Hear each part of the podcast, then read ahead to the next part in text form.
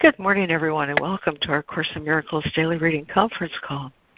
We read from the text of the Course in Miracles Original Edition, published by our dear friends at the Course in Miracles Society. You can access an online copy of the original edition by going to jcim.net. If you mouse over the link at top for online edition, you'll see the link to read A Course in Miracles OE. On that same drop down, there's an option to subscribe to have the daily text reading and the lesson for the day sent to you from the Course in Miracles Society. My name is Laurie Cameron. This call is Monday through Friday from about 9.15 to about 11 a.m. Eastern, and today we continue our reading of Chapter 2, The Illusion of Separation, with Section 4. I think there's one unmuted line. Uh, section 4, Fear as lack of love. We're also mindful of our lesson today. Lesson 20. I want to see. Lesson 20. I want to see. And by way of opening this morning, it was just so fortuitous that um, I received this thought from Marianne Williamson that just makes a perfect opening for the day. The title of the piece is My Work for God is Effortless. Ego struggles, but spirit creates, and with effortlessness and joy. I rise above the burden of work as I give what I do to God. It doesn't feel like work to work for love. Angels push me from behind today and guide my thoughts and actions. I relax into the flow of love, allowing myself to float upon the waves of a cosmic sea. I surrender to the experience of easy accomplishment and joy. Dear God, I surrender to you my worldly efforts. May I know not tension, but joy as I am carried by the flow of love. I want to see. Amen. Oops.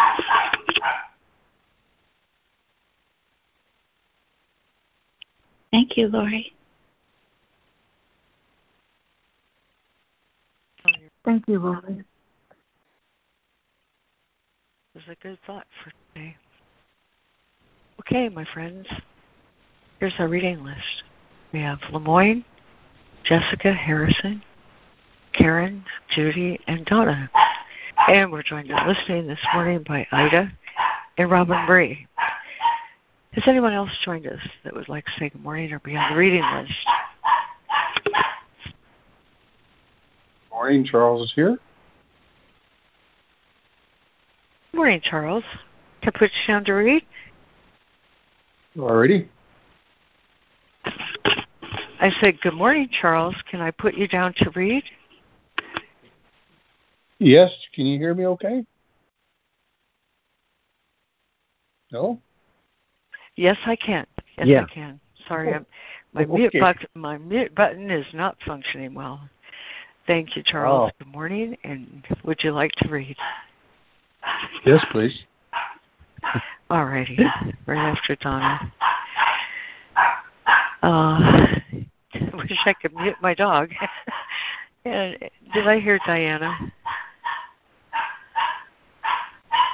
Yes, hi, morning, Laurie. And I, I, Hi. I'd like to read.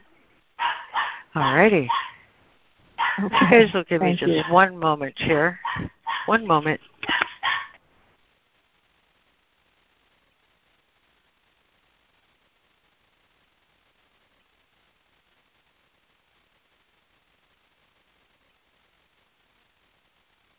I have one little dog who uh, has a sense of order, and when it's disturbed, something's out of place. He just can't help himself. Okay. He just came to make me happy. Yep, smiling like. oh, I beg your pardons. So now he'll just sit here, and we'll go ahead. Um, I think we're ready to take off, right? In chapter two, the illusion of separation. The illusion of separation. Section 4 Fear is lack of love. Paragraph 72. You believe that, quote unquote, being afraid is involuntary, something beyond your control. Yet I have told you several times that only constructive acts should be involuntary. We have said that Christ's control can take over everything that does not matter, while Christ's guidance can direct everything that does, if you so choose. Fear cannot be Christ controlled, but it can be self controlled.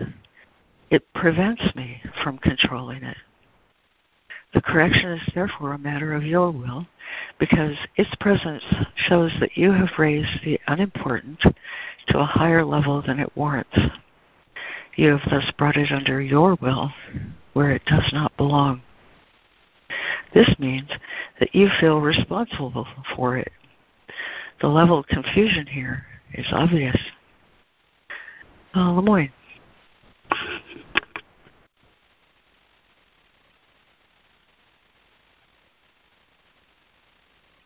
Okay. Uh, chapter 2 The Illusion of Separation, Section 4 Fear as Lack of Love. You believe that, quote, being afraid, unquote, is un- involuntary, something beyond your control. Yet I have told you several times that only constructive acts should be uh, involuntary. We have said that Christ's control can take over everything that does not matter, while Christ's guidance can direct everything that does, if you so choose. Fear cannot be Christ controlled, but it can be self controlled. It prevents me from controlling it. The correction is therefore a matter of your will because its presence shows you that you have raised. Uh, let's do an for you. The, cor- the correction is therefore a matter of your will because its presence shows that you have raised the unimportant to a higher level than it warrants. You have thus brought it under your will where it does not belong. This means that you feel responsible for it. The level confusion here is obvious. The reason I cannot control fear for you is that you are attempting to raise to the mind level the proper content of lower order reality. I do not foster level confusion but you can choose to correct it. You would not tolerate insane behavior on your part and would hardly advance the excuse that you could not help it. Why should you tolerate insane thinking? There is a confusion here which you would do well to look at clearly. You believe that you are responsible for what you do, but not for what you think. The truth is that you are responsible for what you think because it is only at this level that you can exercise choice. Thank you, Lemoyne. And Jessica. Thanks, Laurie. 73. The reason I cannot control fear for you is that you are attempting to raise to the mind level the proper content of lower order reality. I do not foster level confusion, but you can choose to correct it. You would not tolerate insane behavior on your part and would hardly advance the excuse that you could not help it. Why should you tolerate insane thinking? There is a confusion here which you would do well to look at clearly. You believe that you are responsible for what you do, but not for what you think. The truth is that you are responsible for what you think because it is only at this level that you can exercise choice. 74. What you do comes from what you think. You cannot separate yourself from the truth by, quote, giving autonomy to behavior. This is controlled by me automatically as soon as you place what you think under my guidance. Whenever you are afraid, it is a sure sign that you have allowed your mind to miscreate or have not allowed me to guide it. It is pointless to believe that controlling the outcome of misthought can result in healing. When you are fearful, you have willed wrongly. This is why you feel responsible for it. You must change your mind, not your behavior. And this is a matter of will. Thank you, Jessica. And Harrison.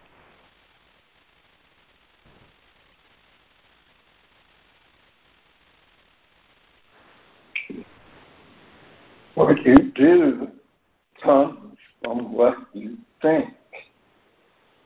You cannot separate yourself from the truth by quote unquote giving autonomy to behavior. This is controlled by me automatically as soon as you place what you think under my guidance. Whenever you are afraid, it is a sure sign that you have allowed your mind to miscreate or have not allowed me to guide it. It is pointless to believe that controlling the outcome of misthought can result in healing. When you are fearful, you have willed wrongly. This is why you feel responsible for it. You must change your mind, not your behavior. And this is a matter of will.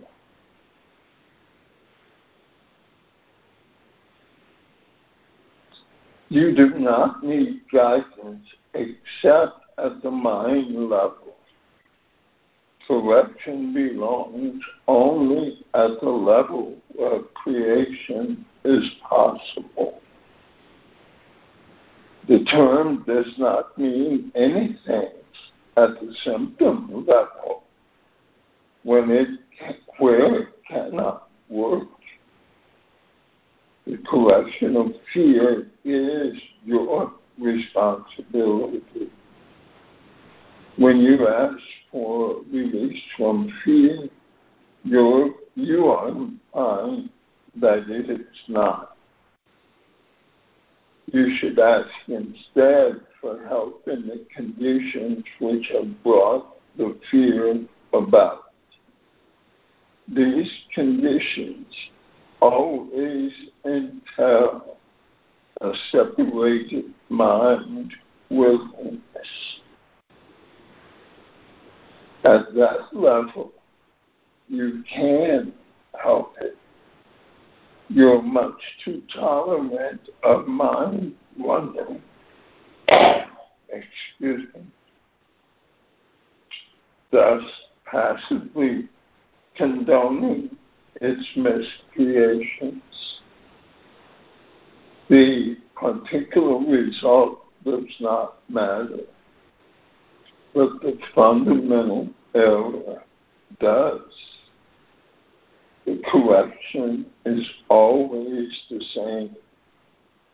Before you will do before you will to do anything, Ask me if your will is in accord with mine. If you are sure that it is, there will be no fear.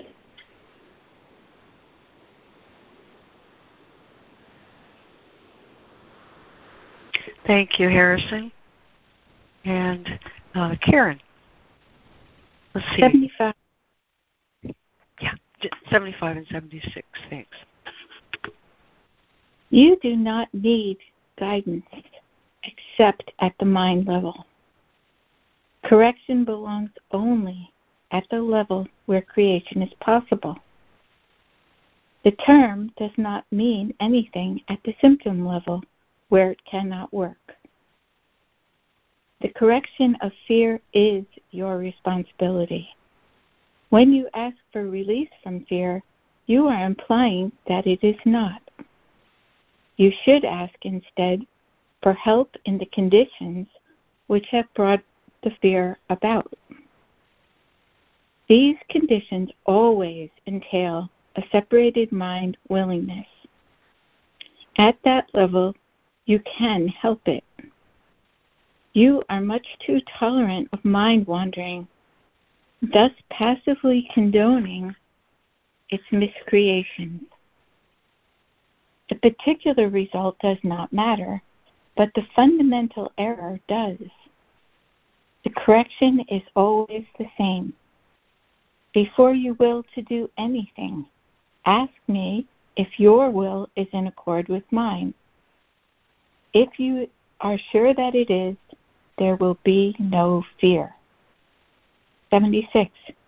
Fear is always a sign of strain, which arises whenever the will to do conflicts with what you do. This situation arises in two ways.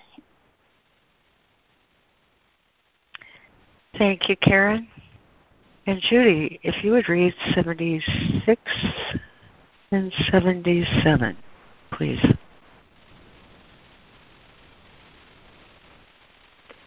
Seventy-six and seventy-seven.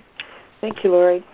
Fear is always a sign of strain, which arises whenever the will to do conflicts with what you do. The will to do conflicts with what you do. The will to do conflicts with what you do. This situation arises in two ways. First, you can will to do to do conflicting things, either simultaneously or successively. This produces conflicted behavior, which is intolerable to yourself because the part of the will that wants to do something else is outraged. Thank you, Judy. And then Donna, if you would please do 76, 77, and 78.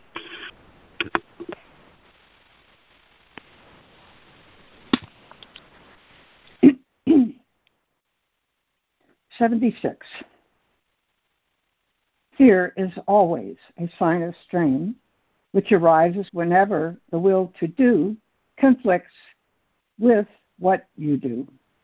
This situation arises in two ways.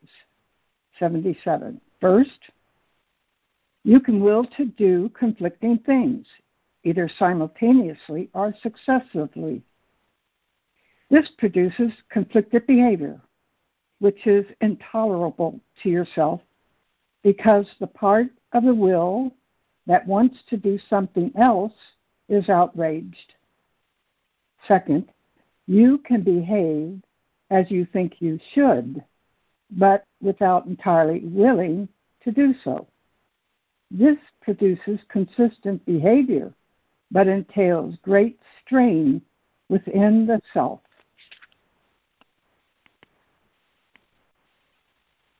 Thank you, Donna. And then Charles, um, if you would please do 77, 78, and 79. Thank you. 77. First, you can will to do conflicting things, either simultaneously or successfully, successively. This produces con- this produces conflicted behavior, which is intolerable to yourself because the part of the will that wants to do something else is outraged. Second, you can behave as you think you should, but without entirely willing to do so. This produces consistent behavior but entails great strain within itself. In both cases, the will and the behavior are out of accord, resulting in a situation in which you are doing what you do not will. This arouses a sense of coercion, which usually produces rage. Oh, wow. The rage then involves the mind, and projection in the wrong sense is likely to follow. The rage invades the mind. Oh, sorry. The, ra- the rage invades the mind, and projection in the wrong sense is likely to follow. Depression or anxiety is virtually certain. Wow. Thank you. Thank you, Charles. Um, and Diana, if you would do 79 and 70 and 80, please. 79. In both cases, the will and the behavior are out of accord, resulting in a situation in which you are doing what you do not will. This arises a sense of coercion, which usually produces rage. The rage then invades the mind, and projection in the wrong sense is likely to follow. Depression or anxiety is certain, is, is virtually certain. 80. Remember that whatever there is fear, it is because you have not made up your mind. Your will is split, and your behavior inevitably becomes erratic. Correcting at the behavioral level can shift the air from the first to the second type of strain described above, but will not obliterate the fear. It is possible to reach a state in which you bring your will under my guidance without much conscious effort. But this implies habit patterns which you have not developed dependently as yet. God cannot ask more than you will. The strength to do comes from your own undivided will to do. There is no strain in doing God's will as soon as you recognize that it is also your own. Thank you.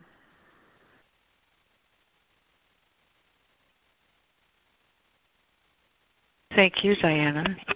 And is there a new reader for 80 and 81? Yes, uh, I Thanks, Ida. Welcome. 80. Remember that whenever there is fear, it is because you have not made up your mind. Your will is split, and your behavior inevitably becomes erratic. Correcting it at the behavioral level can shift the error from the first to the second type of strain described above, but will not obliterate the fear. It is possible to reach a state in which you bring your will under my guidance without much conscious effort. But this implies habit patterns which you have not developed dependably as yet. God cannot ask more than you will. The strength to do comes from your own undivided will to do. There is no strain in doing God's will as soon as you recognize that it is also your own. 81. The lesson here is quite simple, but particularly apt to be overlooked. I will therefore repeat it, urging you to listen. Only your mind can produce fear. It does so whenever it is conflicted in what it wills, thus producing inevitable strain because willing and doing become discordant. This cannot be corrected by better doing, but it can be corrected by higher willing. Thank you. Thank you, Ida. And just a new reader to finish with paragraph 81. Yes, I can do it. Hello? Hello? Said, Thank you, Robert. Thank you, Robert Marie. Oh, there I beg your pardon. the lesson here is quite simple, but particularly apt to be overlooked. I will therefore repeat it, urging you to listen. Only your mind can produce fear. It does so whenever it is conflicted in what it wills, thus producing inevitable strain because willing and doing become discordant.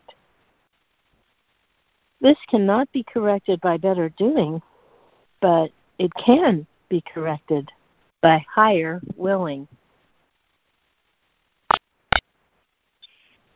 Thank you, Robin Marie, and thank you everyone who read today. Um, I was thinking um, uh, this morning, rather than trying to render a summary of this, it would be really, really helpful if each one of us uh, consider the reading in light of um, our experience and share maybe um, from a favorite paragraph. And that way we'll be exposed to this um, in multiple ways. Anyway, that's my thought this morning, and I think it'll be helpful, and so the floor is open. Good morning, it's Karen. I'm going to jump in because I was thinking of something that I think is applicable. Um, when you were reading the reading uh, that you opened with today, Laurie, um, I remembered a time when I used to do a lot of seva, and I was in the um, ashram, of course, and it was so effortless. There was absolutely no part of me that even had to think about it. I would just like sort of say inside, next, next, like what's next? Send me the flowers, I'll do flowers. Send me the the pot washing, I'll do pot washing. You know, it was just like there was no effort. It was joyful to be in service in that place. And um it's not like that anymore. If I were to go there now, it would be like excruciatingly hard for me to, you know, to stand on my legs all day or to, you know, do things I had a resistance to doing. But um, the paragraph I'm going to read, 79. Remember that whenever there is fear, it is because you have not made up your mind. Your will is split, and you, your behavior inevitably becomes erratic. Correcting at the behavior level can shift the error from the first to the second type of strain described above, but it will not obliterate the fear. It is possible to reach a state in which you bring your will under my guidance without much conscious effort, but this implies habit patterns which you have not developed dependently as yet. God cannot ask more than your will, than you will. The strength to do comes from your own undivided will to do. There is no strain in doing God's will as soon as you recognize that it is also your own. So I'm just going to um, repeat one thing. If I were to do Seva now, my will would be conflicted. I would be wanting not to be doing it, but I would be doing it anyway unbearably, you know, and that would create the conflict. But there was a time when I was really well trained, and um, I reached a state in which my will was brought under the guidance without conscious effort, and that's because the habit patterns had been strongly developed. So I'm I'm um, happy to plan um, to go back to that, and I'm determined to go back to that. I'm complete. Oh, thank you, Karen. I love that share. What a reflection of how thinking thinking changes things. Thank you, Karen. This is Ida. Uh-uh. Hi. Um, excuse me. Um, right. So I'm close to the part that Karen read. Um, I I was well trained also by my parents, and by the time I was uh, a teenager, I was doing a lot of things that, when I think back on it, I really didn't want to do, uh, or saying a lot of things that I didn't necessarily want to say. There was a lot of falsity coming out of my behavior, uh, you know. Um, so, I mean, that was um, number two, and that's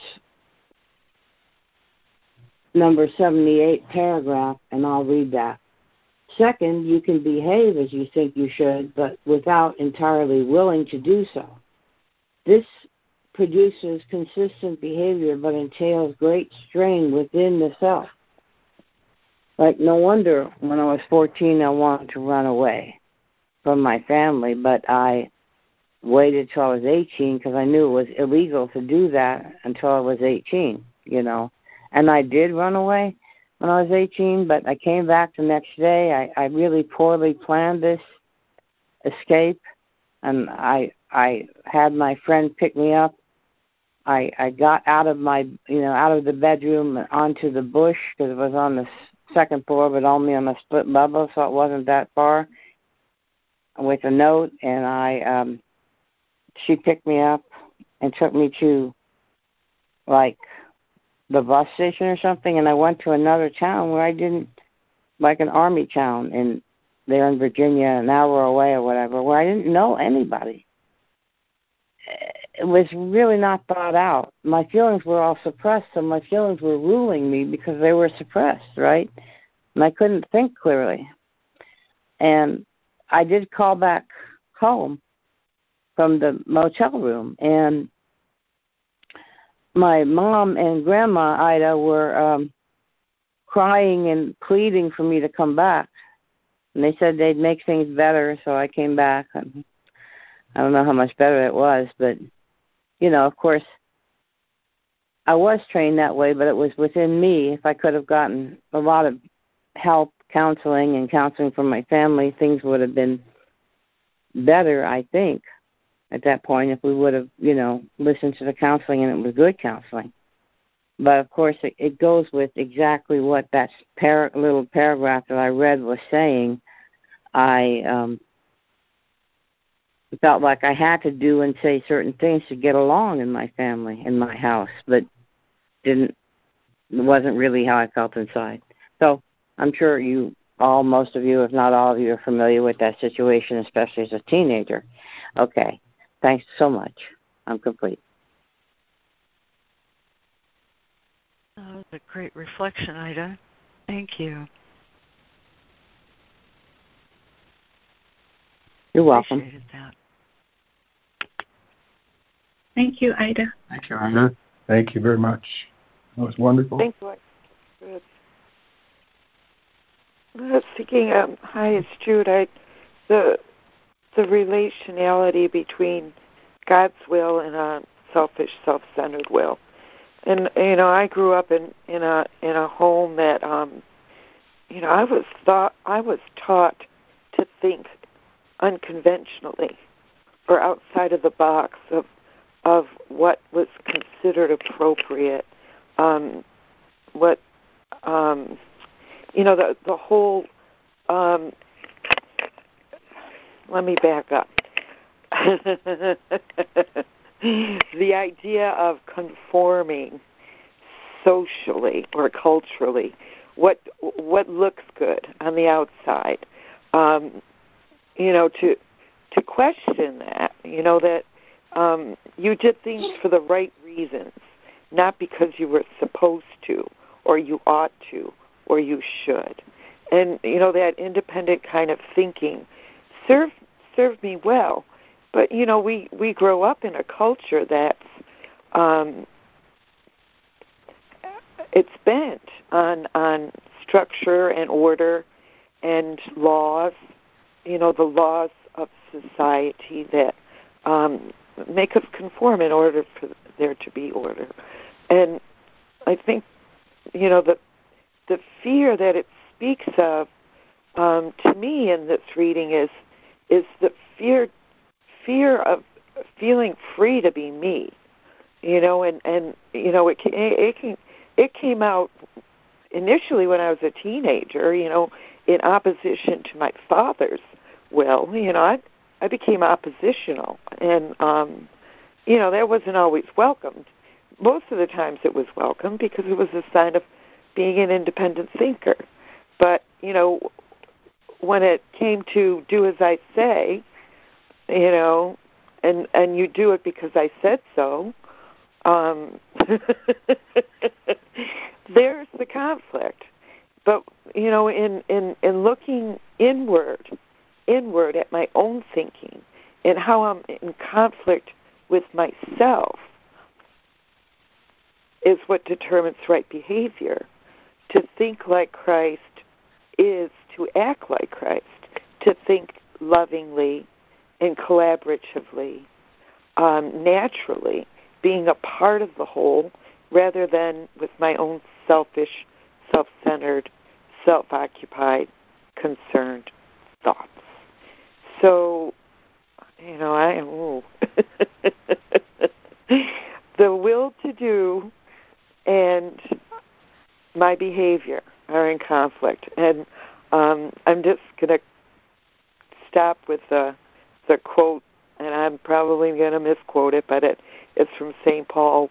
Why is it God that I I do what I don't want to do, and I and I don't do what I do want to do? Because we all do it. Thanks. I'm complete. Thank you, Judy. Thank you, Judy.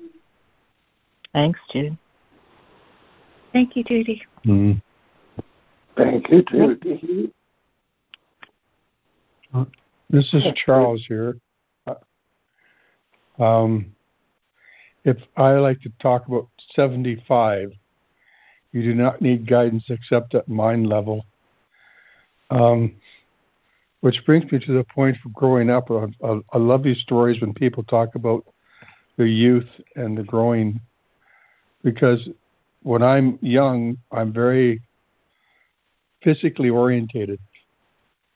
Everything's about my surroundings, my environment, and how I deal with it. And it becomes more orientated on result orientation. I'm very much into result. And result is not cause.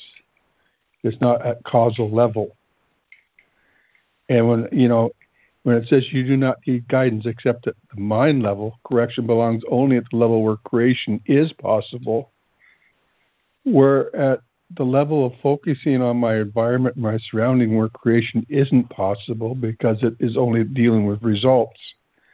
You know, and the term does not mean anything at the symptom level where it cannot work. The correction of fear is your responsibility um, because it's determined by, like when I when I left home, I went to the Jesus People movement and I started memorizing the Bible. And the more scriptures and memory work I did, I I didn't realize at the time I was working on my mind. And I didn't have a penny in my pocket, yet I was the happiest I could ever be. I was sleeping on the floor in a coffee shop, dancing on the street, enjoying myself, and I was unaware of causal level. I was just thinking my surroundings are really great. I'm with a lot of beautiful people. And then all of a sudden I things turned turned the other way and I became causal I was still in the cause mode. I was thinking that the environment was creating my circumstances because I wasn't aware of a mind. I was more aware of my surroundings. And so that turned into more a downside when that got finished and I found myself in the working world. Oh, this this 75 is really, you know, is my responsibility. But until I know what I'm responsible for, um, how can I change where I give my attention? You know, until I'm re- until I realize that attention's at mind level, where I look to the light of God's love rather than to the form or the conditions that brought about the fear. It's always the it's always the level of form that produces conditions for the fear that I'm having. But when I think of the light of God's love, the energy that which gives rise to thought and images, then I'm back mind level. It really helps me, you know. I, I it says you are too much tolerant in mind wandering. In other words, I'm always wandering through different results in my surroundings instead of focused on what is producing all that within me. Oh, so I'm really thankful for that paragraph because um, it turns me inside again. So thank you for allowing me to share. I'm complete. Oh, thank you, Charles. That was so clear. Thank you, Charles. Thank you, Charles. And and what a what a segue to the top of the hour. I am determined to see uh, at my level. Harrison, um, did you want to share before before we touch the lesson? I'll share after the lesson. Okay. We'll call on you first because I know you have something there. Uh, but Donna's in, um, volunteered to do our lesson reflection this morning while Fran is still recovering, and I'm sure we're all extending our healing thoughts to Fran until she's back with us. But Donna, thank you very much for volunteering this morning. I'll turn it over to you. Amen. Thank you, Laurie, and I say amen to your living prayer for Fran. Uh, from lesson 54, uh, day 20, I am determined to see. And I'm going to read paragraph 5 from review 1.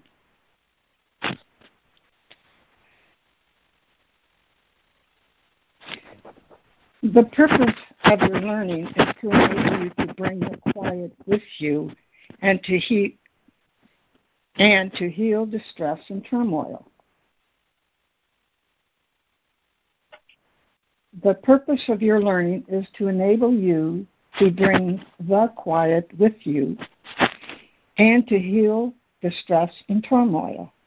This is not done by avoiding them and seeking a haven of isolation for yourself, you will yet learn that peace is part of you and requires only that you be there to embrace any situation in which you are. And finally, you will learn that there is no limit to where you are, so that your peace is everywhere you are.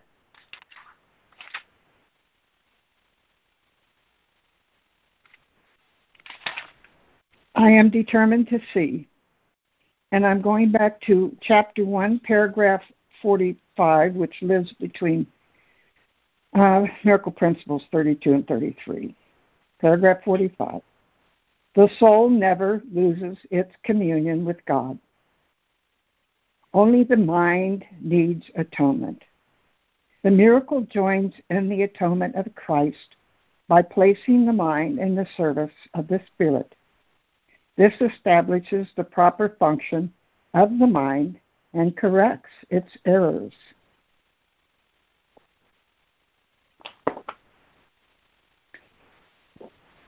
Day 20, or lesson 20. I am determined to see. Recognizing the shared nature of my thoughts, I am determined to see. I would look upon the witnesses that show me the thinking of the world has been changed.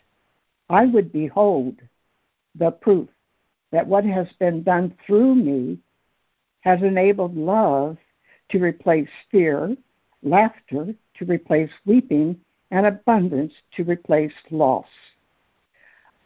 I would look upon the real world and let it teach me that my will and the will of God are one. I am determined to see. Let's take a moment.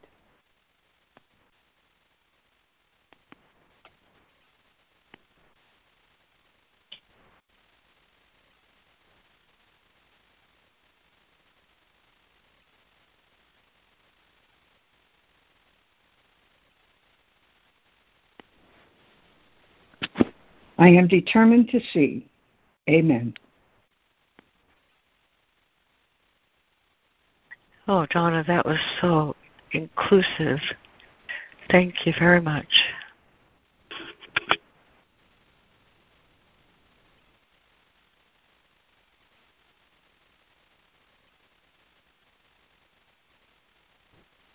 And Donna, did you quote Miracle Principle 45? No, paragraph 45. Paragraph Okay. 45. But yeah. Thank you. Proper function of the mind corrects its errors. Thank you very much.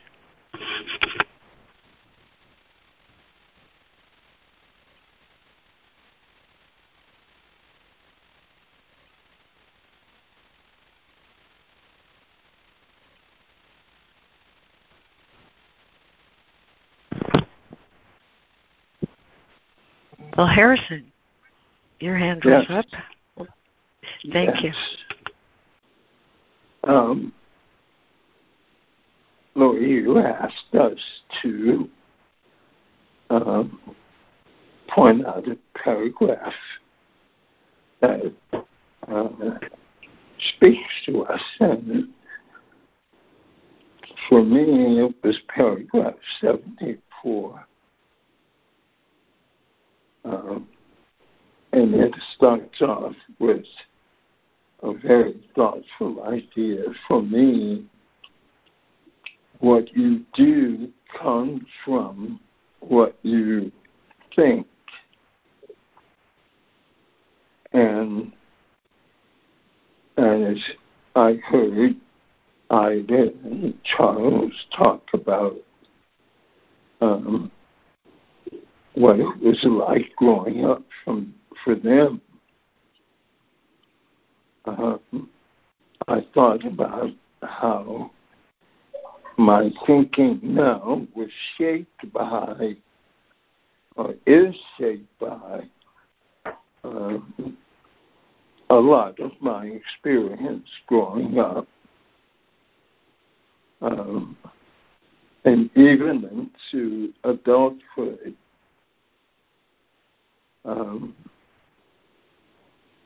I grew up for most of my early life until about I was about twelve or thirteen on a sharecropper's farm in rural Alabama. And as uh, a little black boy um, in that place at that time, that was the late 40s and 50s, early 50s. Uh, if you know anything about the history of the South as it relates to black people, um, you will understand how fearful uh, that that was. You may understand how fearful uh, that was. Um, and uh,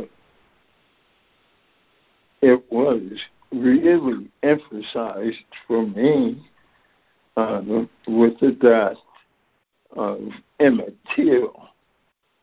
Um, and seeing what um, some white men could do to a 12, 13 year old boy uh, without any repercussions whatsoever um, was very frightening. So uh, I realized walking up and down the roads, uh, especially on a Saturday uh, afternoon when pickup trucks would drive by with four or five um, young white men who have been drinking and realizing that if I didn't find a place to hide, that they could do anything they wanted to me without any real repercussions. And um, I, I, I have realized throughout my life how that experience has shaped my belief system. Um, and um, raise the level of fear. Um, and that's all in my thoughts. What I do comes from what I think. I can't separate myself from the truth by giving autonomy, autonomy to behavior.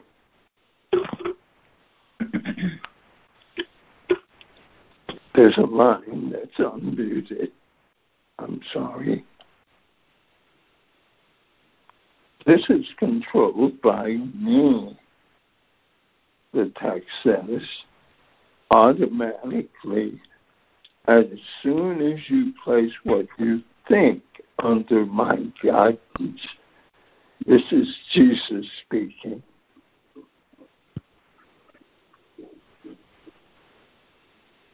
Whenever I am afraid, it is a sure sign that I have allowed my mind to miscreate and have not allowed Jesus to guide it. So that takes me back to my childhood and, quite frankly, to uh, up until many years later. I didn't understand how the idea of fear was influencing who I thought I was. And it allowed my mind to miscreate and did not allow Jesus to guide me. And that's what I'm learning today and every day is how to just step back, step back from that experience and recognize the unreality of that whole experience and understand that God did not create that And if God did not create it, it did not happen. And that's a tough one. That's a tough one when you had the experiences that I did in those formative years. I'm complete. Oh, thank you, Harrison. That was such a generous share. I'm grateful Thank you for so it. Thank you, much, Harrison. Harrison. Thank you. Thank you, Harrison. I'm so sorry you had to go Mm, thank you. Thank you yeah, so much, thank you, Harrison. Harrison. Mm, I love hearing about um, the people's stories, and and I love Harrison that you couple it, you know, this very powerful memory of fear and you know daily trial uh, with the truth that it wasn't true, that it didn't really happen, and and it's just wild. Um, my son-in-law's father was uh, was born in South Carolina as a black man or boy, I guess, baby, and he was a sheriff, uh, uh, worked on a farm, and was um was um harvesting tobacco, which is from the age of seven, which is so incredible to me to hear those stories from him, and knowing some of the what he had to deal with, um, and then knowing that you know the, these are stories, and you know my story is but very, very, very polar opposite in the sense that I grew up in a family that I didn't even have any. Uh, well, it's probably not the opposite because of the fact that I believed in my body, and so did everyone around me, and I believe, and they believed in the world, and so did I. But I grew up with uh, parents who were incredibly permissive, so the choices and decisions I made were almost uh, uh, like uh, I was gonna I can't think of the right word, but you know they were uh, not appropriate for a child. You know, it was really everything was up to me, and so um, that was a, another form of uh, well, that created fear because I felt like I didn't know what to do, and uh, I had to make my own decisions about things and go places by myself. And just because my parents had trust and faith that I was fine and I could be fine. And what I know now from this course is that I was guided, even though I didn't know it, and I wasn't always guided because I didn't. I didn't have the um, I didn't know on a on a conscious level. I think on an unconscious level, I probably turned over a lot to the Holy Spirit, decision wise.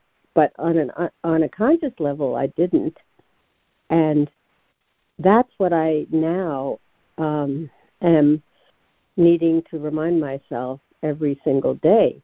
Like I was saying at the beginning of the call to to Laurie and Lemoyne, that I'm supposed to go pick up my granddaughter today, and she's about, I don't know, 45 minutes from here.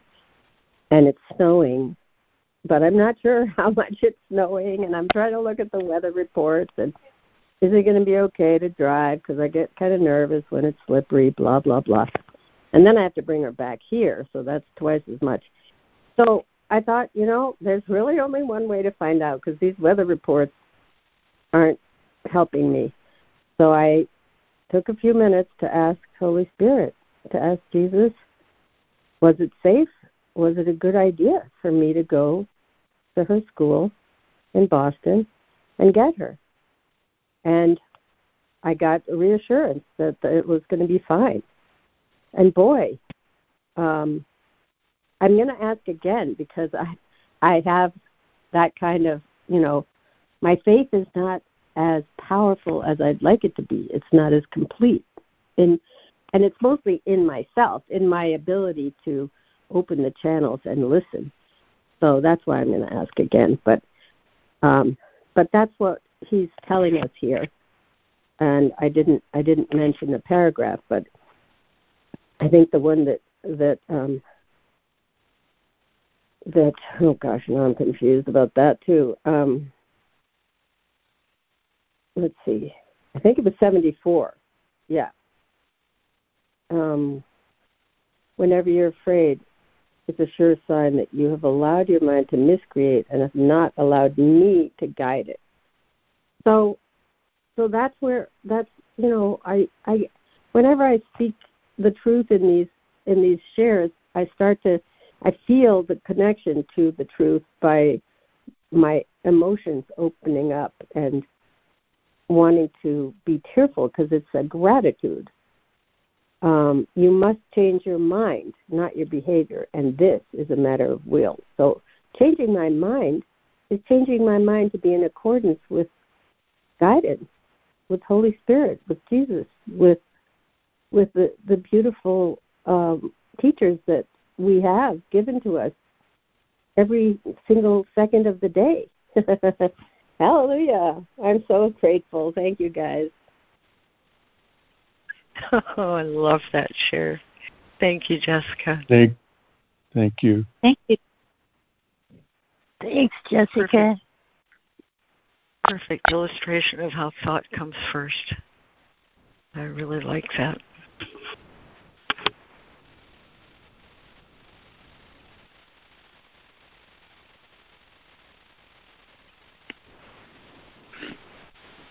This is Donna. I like uh, Je- Jessica's mind works the way mine does when I I have to go back and ask the Lord several times. Uh, yeah, how come?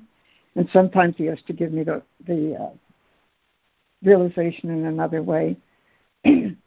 I'm I'm kind of blown away because I'm living. Um, I'm I'm beginning to live this this course in miracles uh, with the with the lessons. I'm as I'm reading, I'm finding out. My God, this is what I'm. This is this is this is what I'm beginning to live, and I did.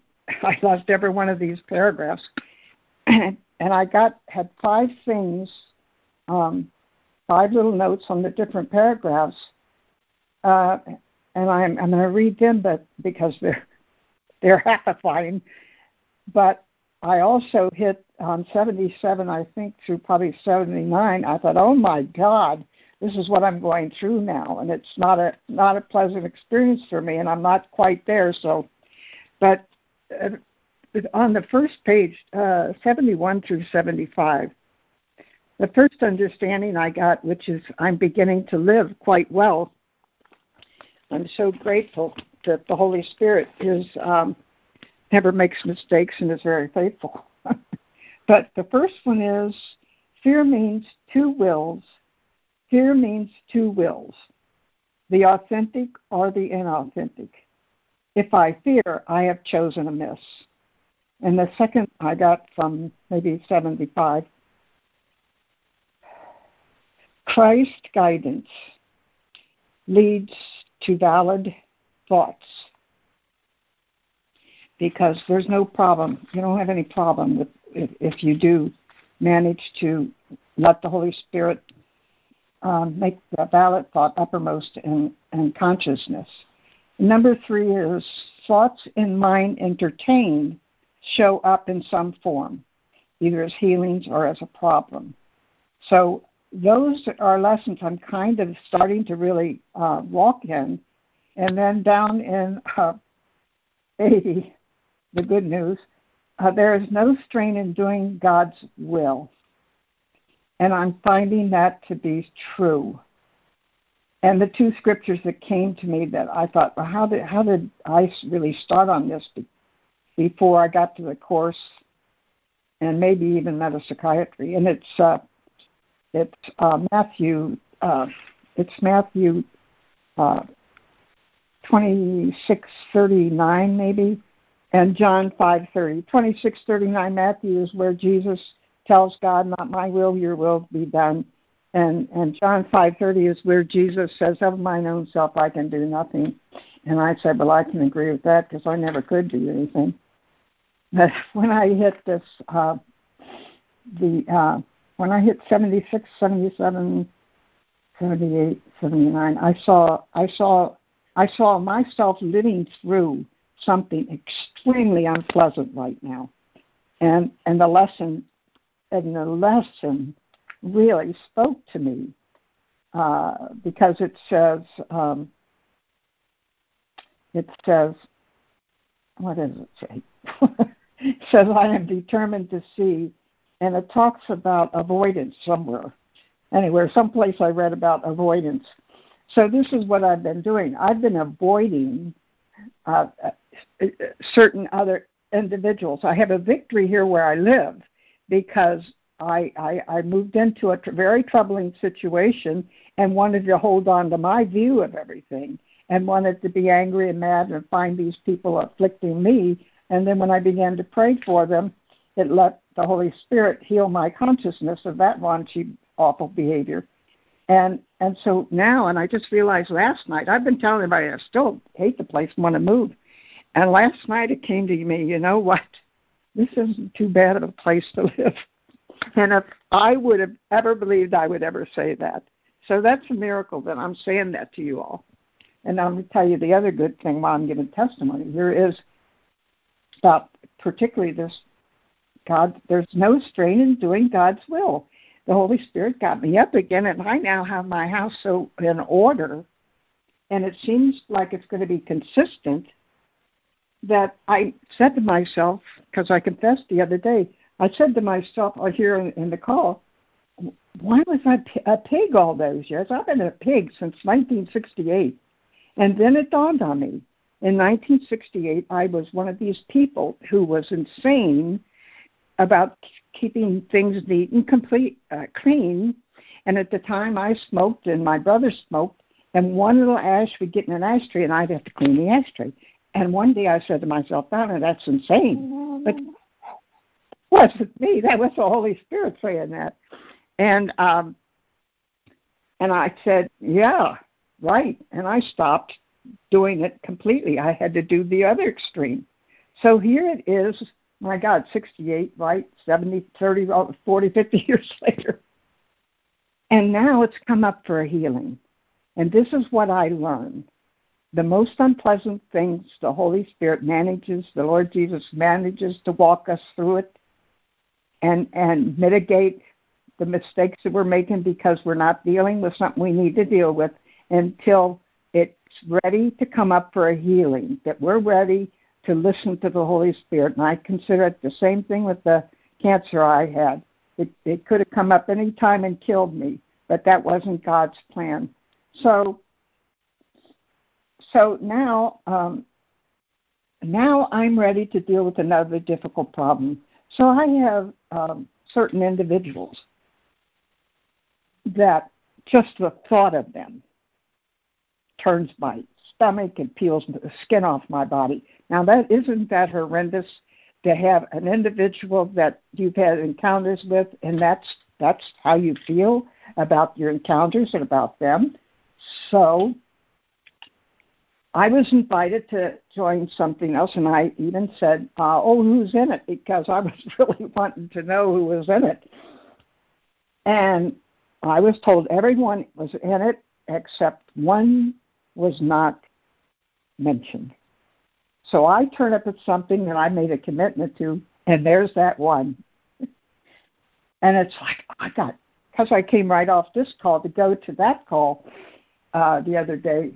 I was freaked out. I was misbehaving. I was saying, "Well, and the other thing I do, we take turns, blah blah blah blah blah," and I went on and on, carrying on like a wild beast and um, and ended up getting my way. I just you know said that to the person who kind of kind of is involved uh, a little more than the others. Let me read first after I got calmed down. But anyway, so that behavior isn't even Donna. So I had to act up, and that's what this here. You you do something. See, I, the old Donna would have kept her mouth shut, been a nice little goody two shoes, went along like she wasn't just absolutely enraged inside. and instead, the Holy Spirit said, okay, well, I mean, he didn't say that, but my behavior let me know who is this speaking up like this? This doesn't seem like God speak. But I had to speak, carry on like a spoiled child for a moment so this stuff could come up so I would be in a position to say, yeah, now it's time to be healed. So so I I it took me about 24 hours to to come down and get get down to a point where I I could see it diminishing. This this violent rage I've been carrying around in me is, was diminishing. And then I met another person. Isn't this amazing? Who had the same name, and I prayed for those, both those people together, and it's can it it it it, it created the healing. So I found this lesson really well. Obviously, you can hear I've gone from one extreme to the other. I am so grateful today for the Course in Miracles. I am complete. Oh, that was just oh. beautiful, Donna. Thank beautiful, so beautiful, much. beautiful. Thanks, Donna. Thank you, Donna. Wonderful. Thank, Thank you for sharing all that. Thank you. Well, you you you gave us a perfect example of uh, lesson 121. Forgiveness is the key to happiness. I think it is where we take two brothers and put them together and ask to see the truth. Yeah, lesson 121. Forgiveness is the key to happiness. Thank you for that, Donna.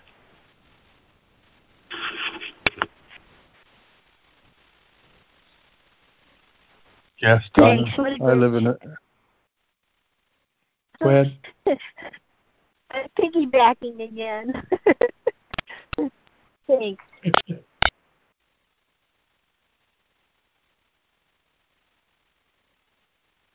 I got strong shoulders. You can piggyback anytime you want. I love Donna. You're so close to my home, to where I live in the seniors building and the people I meet each day. Well, that's so close to my heart, which you shared. Thank you so much.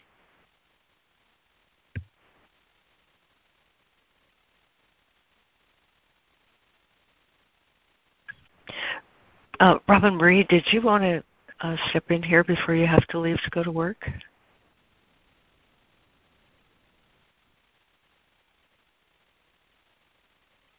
Um, I I just was thankful for um, you know the ru- uh, rubber uh, rubber hitting the road today. Yeah, nice examples uh-huh.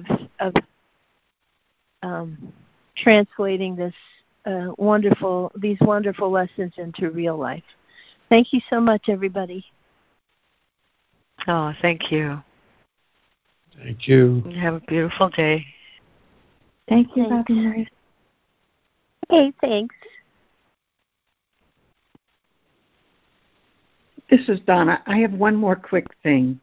The lady, the person that I met yesterday who had the same name, and I happened to be having lunch at the senior center, so she had fallen at home and and some and and so somebody made a comment about the source she said oh i think i'm still 16 and i told her i said well you keep thinking that, but don't quit, just quit throwing yourself around. But you know, who knows how far-reaching thoughts are that aren't that aren't healthy. Uh, so it also this morning I'm saying to myself, you know, watch your thoughts from the future. And I'm complete. Mm. Thank you, Donna. Thanks again, Donna. Hi, it's 10:30, so I'm going to remember I want to see. and um, everything this lesson implies to me is um, Christ's vision, and vision being my greatest need, and and to remember that um, it's the thought that I have that unites my mind with Christ consciousness and the power and the glory of that mind that has the ability, maybe only in mere potential today, but the ability to see everything, to give love to everything, and to receive love from everything, to see everything as a gift and a blessing to give and receive love in every single holy instant of this day, to give and receive our one. And the power and the glory of the mind of God that I share makes that a constant and consistent, effortless journey through this world and all I see. But I must remember, I must always remember that through my body's eyes, I see bodies, which just validates the perception of the world, the teaching of the world that we are bodies, that we see each other as covers of a book and compare and analyze and assess according to outward appearances to the superficial layers of who and what we truly are are inestimable value to each other as spirits. Christ's vision. I want to see spirit today. Amen. I'm complete. Amen. Thank you. Amen. Yes, I want to see. Thanks, Judy. This is Charles here. I'd like to piggyback on that. Like I want to see my eyes, my ears hear not, my eyes see not, because they see but the physical or the spiritual eye. And those who are aware of what forms thoughts and what forms images within the mind. What is the cause of all thoughts and images that form within my mind? Is it my eyes that see the environment, my ears what hears the sound? Yet they are results, not cause, of what forms all images and thoughts within me. So when I see that, I want to see is that which gives me the ability to see, that which lights all, lights those images and thoughts within me, that which is the cause. Um, that's what this lesson speaks to me, anyways. Thank you.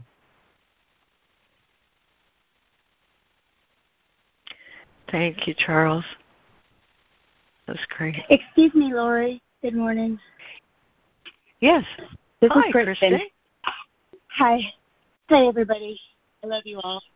And I just wanted to clarify that the lesson is I am determined to see. And I'm not trying to be a stickler. I just know that we don't want or need anything, but we are very determined to be united. So I love you all. I'm complete. Thank you for sharing. Thank you. I am Thank determined. You're right. Thanks, Kristen.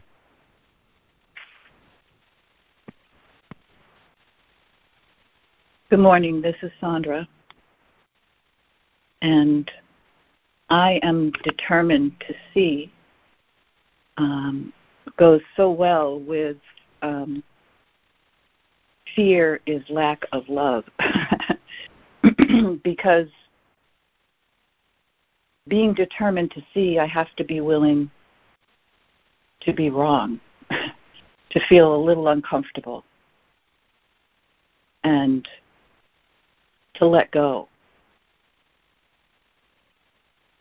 of what I think I'm seeing, which is probably fearful.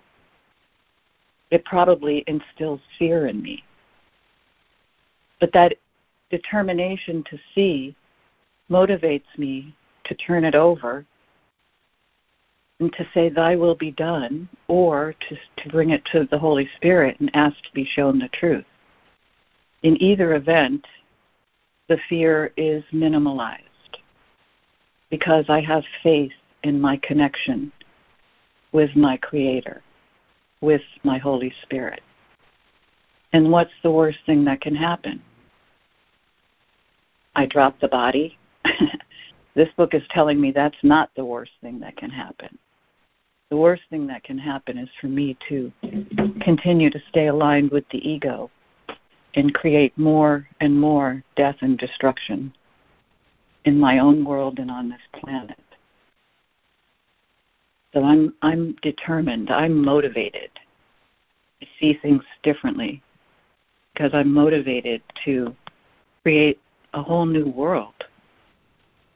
And also there has to be the willingness to be to make change. If I'm willing to be wrong, I also have to be willing to change. And every time I make a change, I go into the unknown. And every time I go into the unknown, I feel frightened. But that's okay because I'm trusting in something that's invisible. And that invisibility opens me up to a world of being comfortable in the unknown.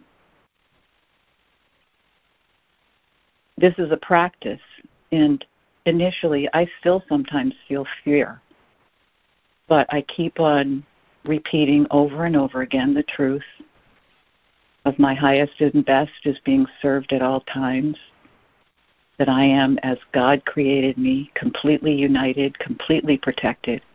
I'm not under the laws of this land. I'm under God's laws. And when I align with God's laws, there is absolutely nothing to fear. Doesn't mean that I might not still feel fear, but I have the tools to address that fear and to diffuse that fear. I'm complete. Oh, that was just beautiful, Sandra. What a great description of the practice. Thank you. Hi, this is Diana. Thank you, Sandra. Thank you for that. Um, this um, this lesson is really good. I've been really trying to stay with the lessons, and my requirement to want to see is all that's required. I think um, this is an experience to see things differently beyond my egoic perspective, and really trying to see outside of my body through Christ's vision, believing with Christ's vision is opposite of what the body's eyes are showing me. So Christ's vision is seeing everything as Christ created them. Uh, no separation, no differences, no guilt of any kind, only oneness with God's universal love. This lesson for me is working with my willingness of truth to see Christ's vision for my awakening. And um, I think this is the first time that it's really, you know, making us accountable to the lessons to really work them. At least that's how I understand it by reading Christ's vision with my determination to see the truth. So, in any given moment, to be in the now and say, "Is this? Is this? How, what is Christ? What's Christ's vision in this moment?" and taking a moment with that to get outside of what I think it should be to what Christ's vision is seeing it as love. I'm complete. Thank you, Diana. Every moment, yeah. Thank you so much. Thank you, Diana.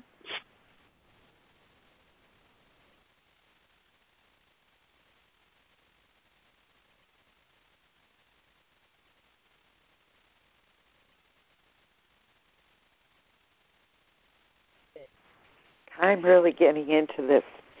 Um, chapter 21, it's called The Inner Picture. And the, the second um, part of it is the imagined world and then the responsibility for sight. And um, it describes the vision, the vision of the real world and um, the difference between perception and knowledge and seeing through the eyes of Christ so clearly and beautifully. And um, I'd like to read the whole thing. There's like three pages, but I, I just I highly recommend um, um, if you get time today to to read read through it. We've all read it before, but it's good to read it again. Thank you. I'm complete. Thank you, Judy. And thank you for uh, drawing attention to the way chapter 21 is introduced. If I'm right, I seem to recall it says something like everything seen with vision is healed and holy, and nothing seen without it means anything. Mm-hmm. Um, yes, projection makes perception. We see it because we yeah. want to see it, and um, that's exactly. It's so it's so clear the difference between the two, and it really just um, it really makes me more determined to, to practice this throughout the day. Um,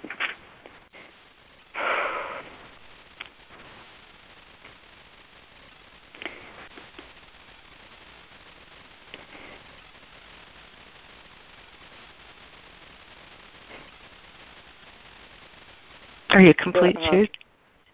Well, oh, go ahead. Uh, there's that the world we see is the same error as the error that believes that we created ourselves. It's a very mm-hmm. powerful line.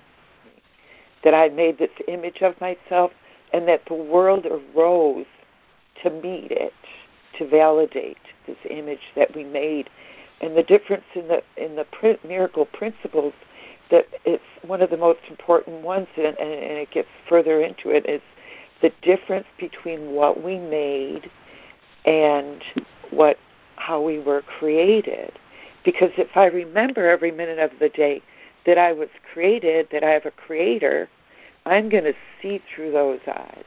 And I'm going to see the world differently. If I'm seeing through the eyes of perception, through an image of a body that thinks there's a separate me, it's a whole different kahuna. And, um, you know, that the world that we we don't the power of our wanting must first be recognized. You must accept its strength and not its weakness. What you you must perceive that what is strong enough to make a world can let it go and accept the correction if it's willing to see that it was wrong. And um, that's just reiterating what what Sandra just so beautifully shared that we made this world and that we have to desire, be determined to change it by the way we see it. And that's a gift. The vision is a gift, and all I got to do is say, I want to see. I'm determined to see. And it will be undone. He does the undoing of it. And all the effects of our miscreation, our misthought, our misperceptions will disappear. So, ergo, I'm just loving it large as I usually do. Thank you. I'm complete now, Laurie. Thank you, Judy. Accept correction. That was great. And Patricia, were you? Did you have your hand up, hon? Oh, that's funny. I am here. um, yeah, every share is uh, brings my hand down over my heart. and then it does pop up a lot with uh it just keeps returning to uh paragraph 72 and it keeps dancing up and down with uh Christ's control and Christ's guidance and inquiry and dancing inside my mind between your stories is look how the stars are illuminating this paragraph for me where it's it's very challenging to realize that fear is a you believe that being afraid is involuntary yet this paragraph says it's very personal it takes effort to be afraid. It mm-hmm. is a Christ control that requires tremendous effort. It tells me we have said that Christ control can take over everything. Oh, yes, it can. But it's taking over everything that does not matter. And boy, you know, I can just get whipped into Christ control with one perceived, uh, you know, uh, I evidence, evidence of miracles one after the other with uh, this kind of a thing that this paragraph telling me to look at, that fear is actually requires effort. And the only thing here, while Christ's guidance, there is no effort. So if we ask Christ to take take care of something that needs to be controlled or changed, he's helpless. Christ's guidance can direct everything that does matter if you choose. Fear cannot be Christ controlled. Because we have placed ourselves in control. The self can and is the only one trying. So hard we try. I try so hard when I look at this humble side of this paragraph. I try so hard to do right. Yet I am reminded this is a Christ control. And it can look very sweet because Patricia can really look wise and sweet. And I'm blessed to come back to my family close by. My children aren't fooled. And they're kind of tired of the sacrificial lamb that comes out of my story that I am controlling when I play a role. And so this keeps spinning me and to go oh, back, Patricia, and feel what it feels like to digest that what you want to control is out of order. Surrender what you want to control. And then what happens then? It reminds me of a fall in a season like now in the woods, muddy, and there's a hillside, a lot of rocks and mud, and I'm strong, and I've come from town, and I have one load of groceries. I'm going to get it all in one load, and I'm going down the hill, and the ice and the mud and the weight and the fatigue and the wind, I fall. And I'm reminded when I read and keep hearing your stories and watching the Christ control flashing and then the Christ guidance of remember that moment laying there. There's nobody to call out to. Nothing. You're laying there. There's nothing to control and remembering the only place I could go that was not in battles and screaming in pain and fighting in fear was my left cheek, where it's really soft and mushy, just a little like a marshmallow sized mushy place. It was the only place but in that automatic, out of control moment, I'm reliving it now to go, let these times where it just happened that you allowed yourself be out of control and apply it in the day. Choose what's soft in front, the smaller, lower level of something, and let the bigger world be out of control. So I I did laying there. I looked at okay, can I walk? And my right, you know, foot and ankle and everything was so no, not the right. How about the left? Nope, not the left. Well, can I move? Well, not to the left.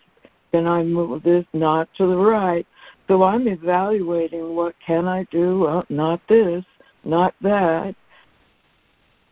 I can breathe into this cheek, this left cheek. And then, you guys, it was involuntary. Staying right there, breathing. I got my breath. Looking back, you know, God gave me my breath. And somehow it was involuntary. I don't even know how. But that breathing in and out of that left cheek got me crawling.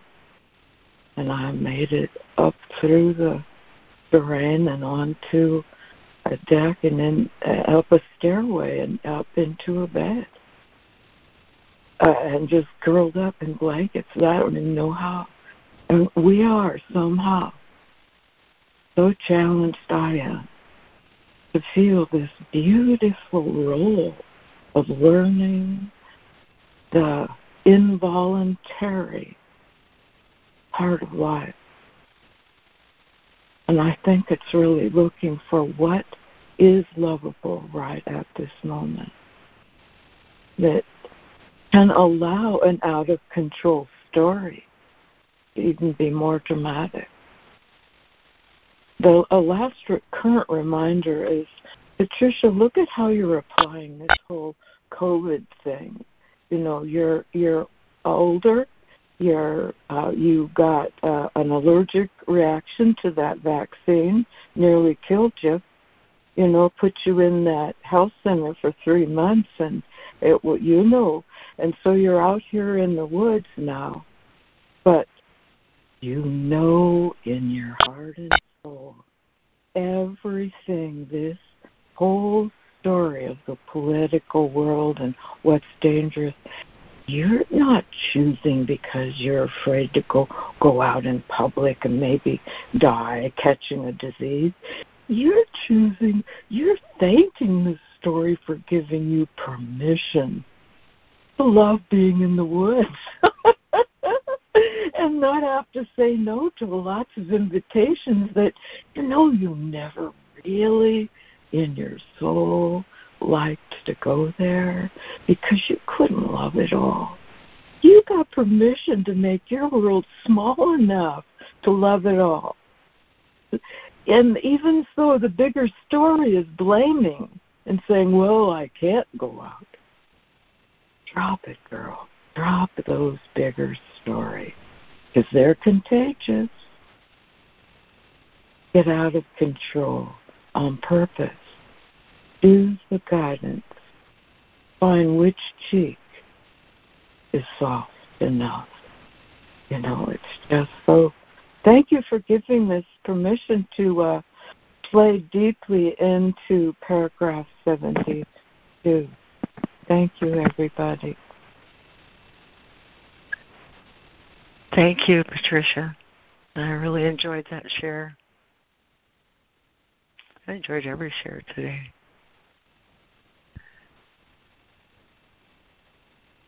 And Kristen, thank you for um, pointing out the difference between wants and determined. there is a big difference. There is a big difference um, in degree and how carefully I watch my thoughts. Um, I think everybody's touched on on every idea here, and I've really enjoyed it, especially um, hearing Robert Marie say, "This is where the rubber meets the road," and uh, and the detailed description of practice that you offered, Sandra. Um, and the related thoughts that you brought in, Donna, and the power of changing thoughts that you brought in, Harrison, and the power of choice that you emphasized, Diana. Oh, what a beautiful call this has been. I wanted to say a couple of things about I'm determined to see later on, he'll emphasize vision is my greatest need. When I was thinking about it this morning, I went back to lesson number one. Nothing I see means anything. And it's not that I'm not, not it's not that I'm supposed to open my eyes and see nothing. The idea in the first 19, this is the breath of fresh air the idea in those first 19 lessons is everything I think I see is devoid of meaning. And the meaning that it seems to be devoid of is what he wants me to know about the truth. But on top of truth, I've let my ego lay a lot of mistaken ideas, thoughts, mistaken ideas and thoughts. The point of this reading today is that mind is cause. Thoughts are cause. And what occurs or seems to occur as a consequence of thoughts are effects. Later on, he says, if I intervened between cause and effect, your mind and its results, I'd be interfering with the most powerful device God ever created for change. Isn't that something? When I when I fully realize the power of my thoughts and make a choice, the only place I can change, the only thing I can change is my mind. The soul is already perfect and the body essentially cannot create. So the only thing I can change, the only level at which I have a choice is my mind. I'm determined to see is my declaration of intent.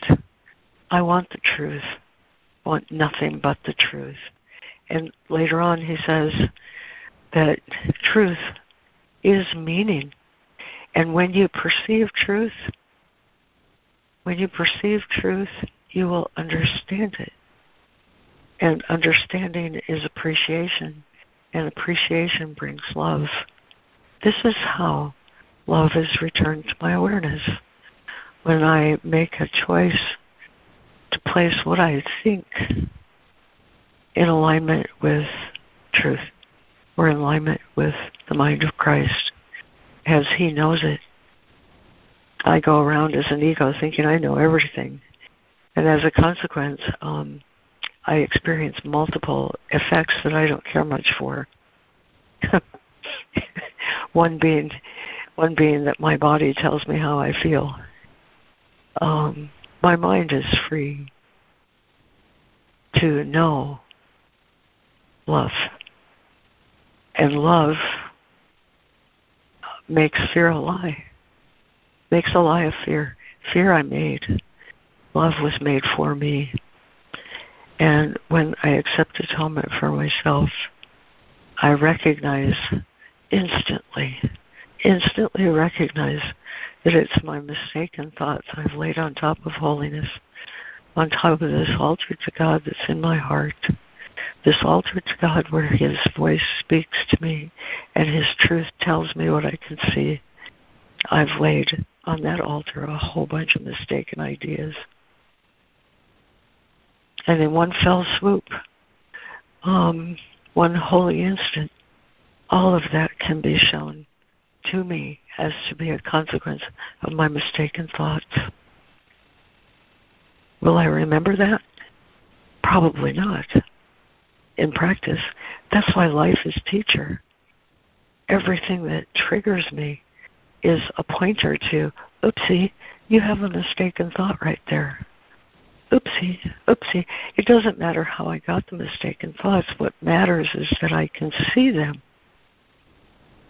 That's why this section is so, so, so valuable because it invites me it's an invitation, it's a wide open invitation from Christ's mind to say, look at your thoughts. Look at how I can help you with your thoughts. And you will experience effects beyond belief because they are beyond belief. You know, love we can know, miracles we can know, we can have direct experience of truth, which is what happens when I elect to let my mistaken thoughts go. And in rushes meaning, meaning that I can understand and appreciate and love. He says this is how God created you in understanding, appreciation, and love in this relationship to truth when I let my mistaken ideas go. I don't have to do that by myself. It's done for me, he says. The Holy Spirit is all your knowledge saved for you that you might do your will.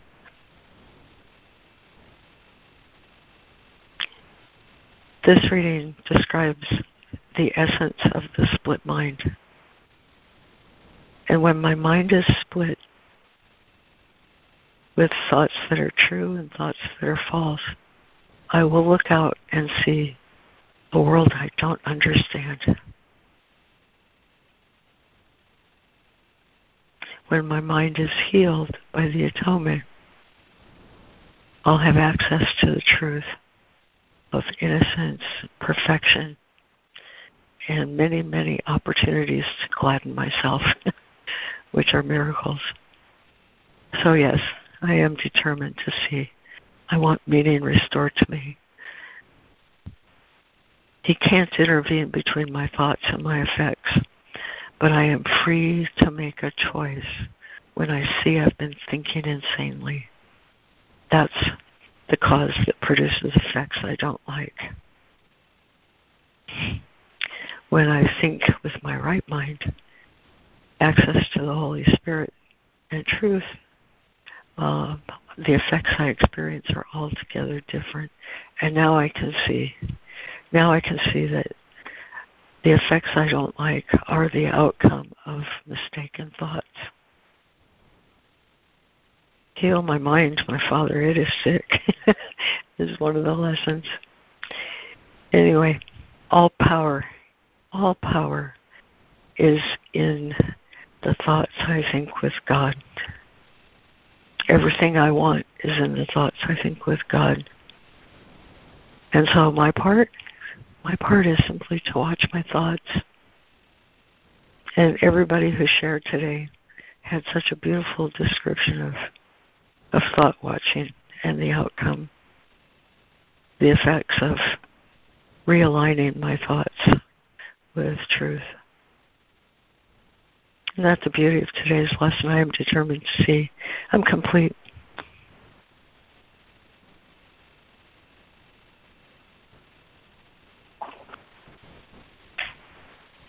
And if anybody's Thank still you. here, yes, Thank I you. am. I'm just trying to take all that in. Thank you so much. Everything Thank you, you, say, everything you say lets lets me hear this. Holy Spirit is one with you. Thank you so much. uh, Thank you. he says more about this in uh, chapter four, um, cause and effect, thoughts and effects. In the section called Escape from Fear, he says the habit of engaging with God and His creations is easily made if you actively refuse to let your mind slip away. Rubber meets road. the problem is not one of concentration, it's the belief that no one, including yourself, is worth consistent effort.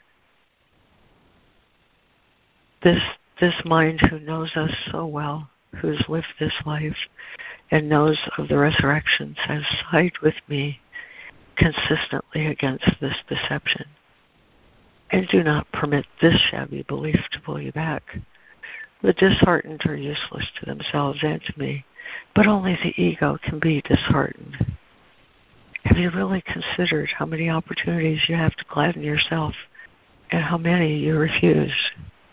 There is no limit to the power of the Son of God, but He Himself can limit the expression of His power as much as He chooses. Your mind and mine can unite in shining your ego away and releasing the strength of God into everything you think and will and do. Do not settle for anything less than this and refuse to accept anything but this as your goal. I am determined to see. Watch your minds carefully for any beliefs that hinder this accomplishment and step away from them. Just step away. Judge how well you've done this by your feelings, for this is the one right use of judgment. Judgment, like any other de- defense, can be used to attack or protect, to hurt or to heal, and the ego should be brought to your judgment and found wanting there. Without your own allegiance, protection, and love, It cannot exist. Yeah, I'm not my ego. Judge your ego truly, and you must withdraw allegiance, protection, and love from it. Escape from fear. Recognize my thoughts. Thank you, everyone. What a beautiful discussion it was today.